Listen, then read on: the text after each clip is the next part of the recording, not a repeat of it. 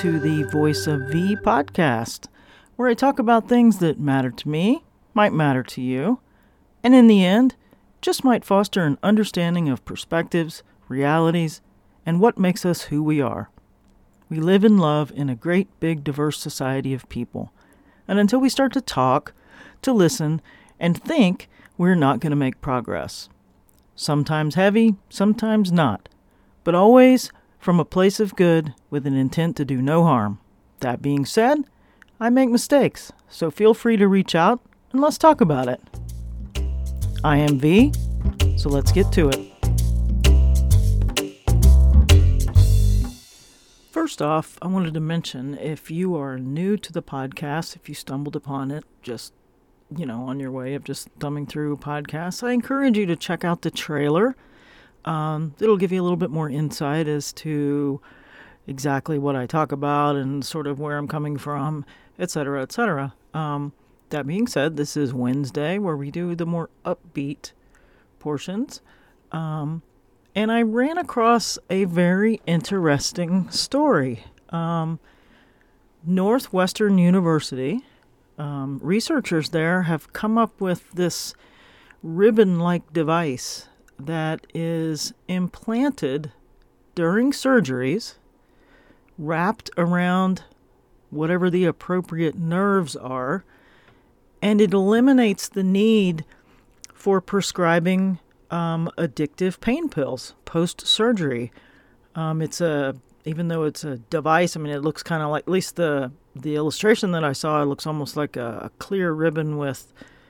It it looks like little little wires through it, but it's not. I think it's just a dark color.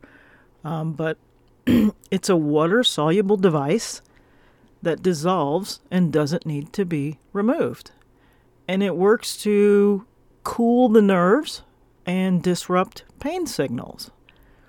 And my first thought was exactly what they, they spoke about was um, eliminating um, or reducing um, opioid addictions as a result of people kind of overdoing it with pain pills after surgery. But then I was thinking, wow, what if this eventually can go a step further to be a permanent solution that doctors can program to help those with severe or chronic pain? Um, it's just a very interesting story. There wasn't there wasn't a whole lot to it, and I haven't had a chance to go do any more research, but what an intriguing um, discovery. I, I think I think we're all aware of you know how complicated the brain is and the nerves, and I'm sure we've all heard of nerve blocks uh, for various things. But this being a temporary dissolving device, it's just that's very interesting. People can have their surgeries, um, go home, don't have to worry about um, getting themselves into an opioid addiction state. And that's just, I just thought that was a really wonderful story. I like seeing these types of things, especially um, as it centers around pain. Pain is such a complicated uh, subject, and it's it's not something that you know you can just look at a leg with an open wound and go, okay, that's obviously pain. There's so much about pain that we, we don't understand and anyone who suffers with chronic pain, um, the frustration that they live with. I, I hope that, that this type of device can can lead to something that's you know something where we can do some sort of a disruption instead of pharmaceuticals. I'm sure the pharmaceutical industry doesn't want to hear that, but you know, there's a lot of people out there, myself included, that do not like taking these pills. Um, I myself have taken very few uh, because I'm I'm keenly aware of the dangers, and I never wanted to find myself battling that type of addiction. So anyway, check it out. I mean, keep your eyes open. Northwestern University, uh, very interesting. Um, one of the other things I saw was, and I think this was out of Britain where they have invent there's a gentleman who through his own experience with his grandfather, I believe, who is now deaf and uh, the story said something about, I think it was a, a holiday gathering, and his grandfather just sat unable to participate in the conversations because he couldn't hear. He went on to come up with this really cool idea that that wouldn't really help so much in that situation, but it would for phone conversations. And they are glasses for deaf persons to be able to see conversations they're having on their phone.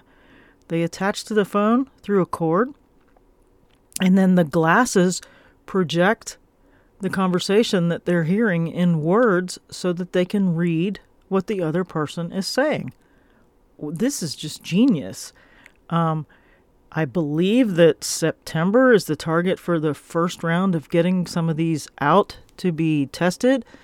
Um, admittedly, they said that in a room uh, or in a room or in a phone conversation where people are talking over each other, it can accommodate that um, because it the translating just becomes muddled. I assume, but you know maybe that maybe that needs to teach us about how we have conversations about you know maybe we shouldn't talk over each other to begin with. It's a hard skill to learn. We're all guilty of it um, but really cool. Glasses for deaf persons.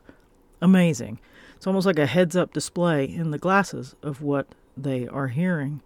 Um, really cool. I'm definitely to stay after that one because if that's something that can be even more fine tuned, that that's just that's a huge, huge win um, for people who suffer from hearing loss.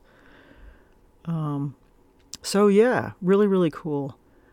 Um, the other thing is preparing for my next photography and camping trip. Um, originally, I was going to go up to the next trip was going to be up to the area between Great Falls and Helena, and I think I'm going to push that one down one trip.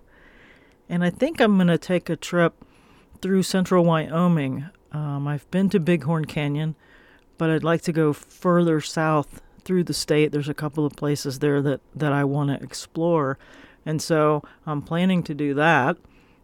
And it's all dependent, date dependent on not really so much the weather because it, it really has to do with when the camper shell gets here for my truck that will allow me to camp. And that's probably going to be near the end of September. So so maybe the beginning of October I'll be heading out on a really cool photo trip. Um, it'll definitely be cooler then, which will be nice. Um, the nights here are starting to get much more tolerable, and the days are are inching downward out of the upper 90s into the upper 80s and lower 90s. So we're getting there, not much more, and it'll be a glorious fall feeling weather here in uh, Montana. So yeah, so I'm planning that trip, and I'm hoping to do some night photography. Uh, the Bighorn Canyon is definitely an excellent place for that. If you've never been there and you're ever in the area, um, I can highly recommend it. It's an absolutely beautiful place. Beautiful place. There are wild horses, um, there are bighorn sheep, and the canyons are just they're spectacular, and the river's beautiful. Um, so yeah, so that's that's the upcoming photo trip trip number two. The first one was the camping preparation trip. This will be trip number two, and I'm hoping to do that in about a month or so. Um, so hopefully, I'll have something to discuss with that. Um, saw a little funny story about. Well, it's not funny actually. Um, kind of speaks to about not judging a book by its cover kind of kind of theme. Um, and it was basically saying that we could learn a lot from a watermelon. And I know, as that sounds, that sounds kind of silly. Um, but a lot of times when we pick our fruits and vegetables, we look at the outside, excuse me, as an indicator of the goodness on the inside. And in the in the case of watermelon, picking the outside being the most beautiful is not going to get you the sweetest watermelon. In fact, watermelons with large yellow patches or lots of webbing around the outside that you can usually see against the yellow or whitish patches, and dark spots.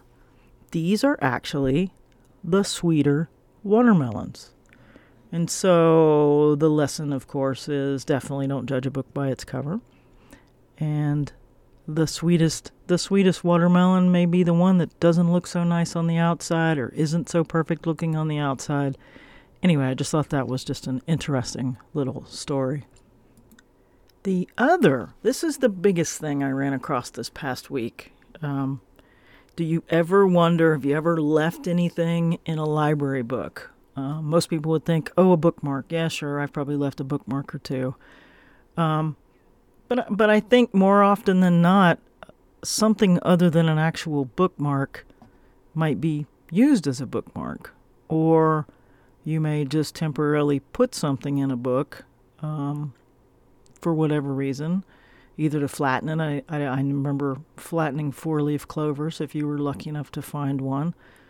Um, but there is a librarian out of um, Oakland who, it's the Oakland Public Library, who has been collecting forgotten things that have been left in library books. And she originally started this collection just as something she was doing for herself, and then other staff members started, you know, adding to this collection, and it became a massive collection over the years.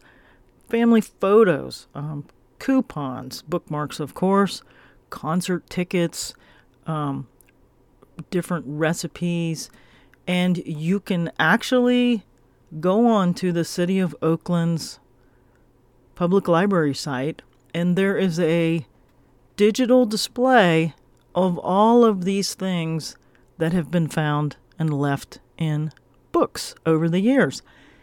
It's amazing. It is amazing the things that are in this collection. There's a picture of Billie Holiday, there's a hologram, there's a postcard from Hawaii. I, I mean, it, it's unbelievable the things that have been found. It's like these little these little moments out of someone's life, and I encourage you. I'll I'll leave a link um, to the website in the show notes, um, so you can go have a look. Um, some of these things, I'm kind of looking through them right now, actually, sketches, um, letters to loved ones, letters to friends, letters to self. Um, again, there's there's tickets. You can tell that, that some of the sketches were done by young people, um, some by adults. Some are uplifting, some are a little more daunting. There's some birthday messages, and then it, there's even little math problems, probably from, I don't know, second or third grader. And these were just things that she just continued to collect, and now they are an exhibit on the website in digital form, scans basically, or pictures of the things that have been left. Um, there's even an artifact from one of my favorite authors, uh, Edgar Allan Poe, and it's it's an intriguing little display. They actually had a, um, I think it's in the past. I think it was on August the, it was in the beginning of August. They actually had a, um, kind of like a, a, an open viewing of all of these items um, at the library, and what a cool thing that would be to go see. Because depending on, you know, the age of the person or when it was actually found. I mean, think about this a prepaid phone card, and there was one from another country stuck in one. Prepaid phone cards, I don't think are still around. Um, they've been gone a little while. Correct me if I'm wrong, I might be wrong. Um, but just crazy cool things. It's just, it's a really excellent um, collection. And what a great idea uh, that this librarian had come up with. Her name is uh, Sharon McKellar. And again, she's the librarian at the Oakland Public Library in, in Oakland, California. And um, just check it out. It's it's it's a very cool exhibit, and I again I'll leave it in the show notes for you to check out. when I mentioned um, in a in a previous podcast about Sundays versus Wednesdays, and the objective and the reason for wanting to do, you know, serious Sundays and more upbeat Wednesdays was a to sort of pull myself out of the doom scrolling of you know the gloom and doom that is the news every day and the things that go on around us. And and something i observed it you know there's a lot of positive inspiring and good news websites out there. But i noticed something and maybe i just haven't done quite enough research or maybe somebody could clue me in to a good news, positive, inspiring website that is based here in the United States. Because something I noticed was most of the ones, the main ones that I've found that are either rated in the top five or the best places of or the top 10 or whatever for good news, inspiring stories um, about people, science, education, music, anything they all seem to be based out of Europe. Um, I don't find too many based here in the U.S., and it got me to thinking either I know that there are good news portions that exist as sections of our most common mainstream news sources in the United States, and that's fine.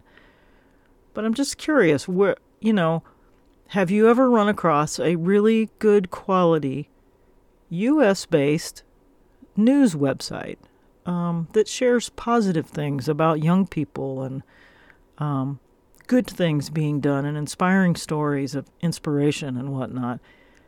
Let me know. Drop me an email at the voice of V podcast at gmail.com and I, I would love to hear uh, many of the sites that you've found. Um, I, th- I think it's important to, you know, find the good news out there, and that's kind of what Upbeat Wednesdays is about.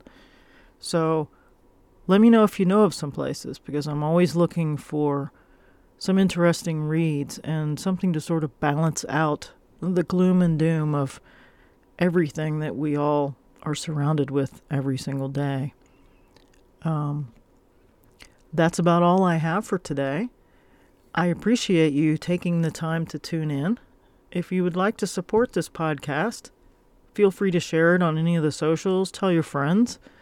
Um, follow the link in the show notes. There's a number of ways that you can contribute if you like. Take care of yourself. Take some time for yourself. And I will see you next week.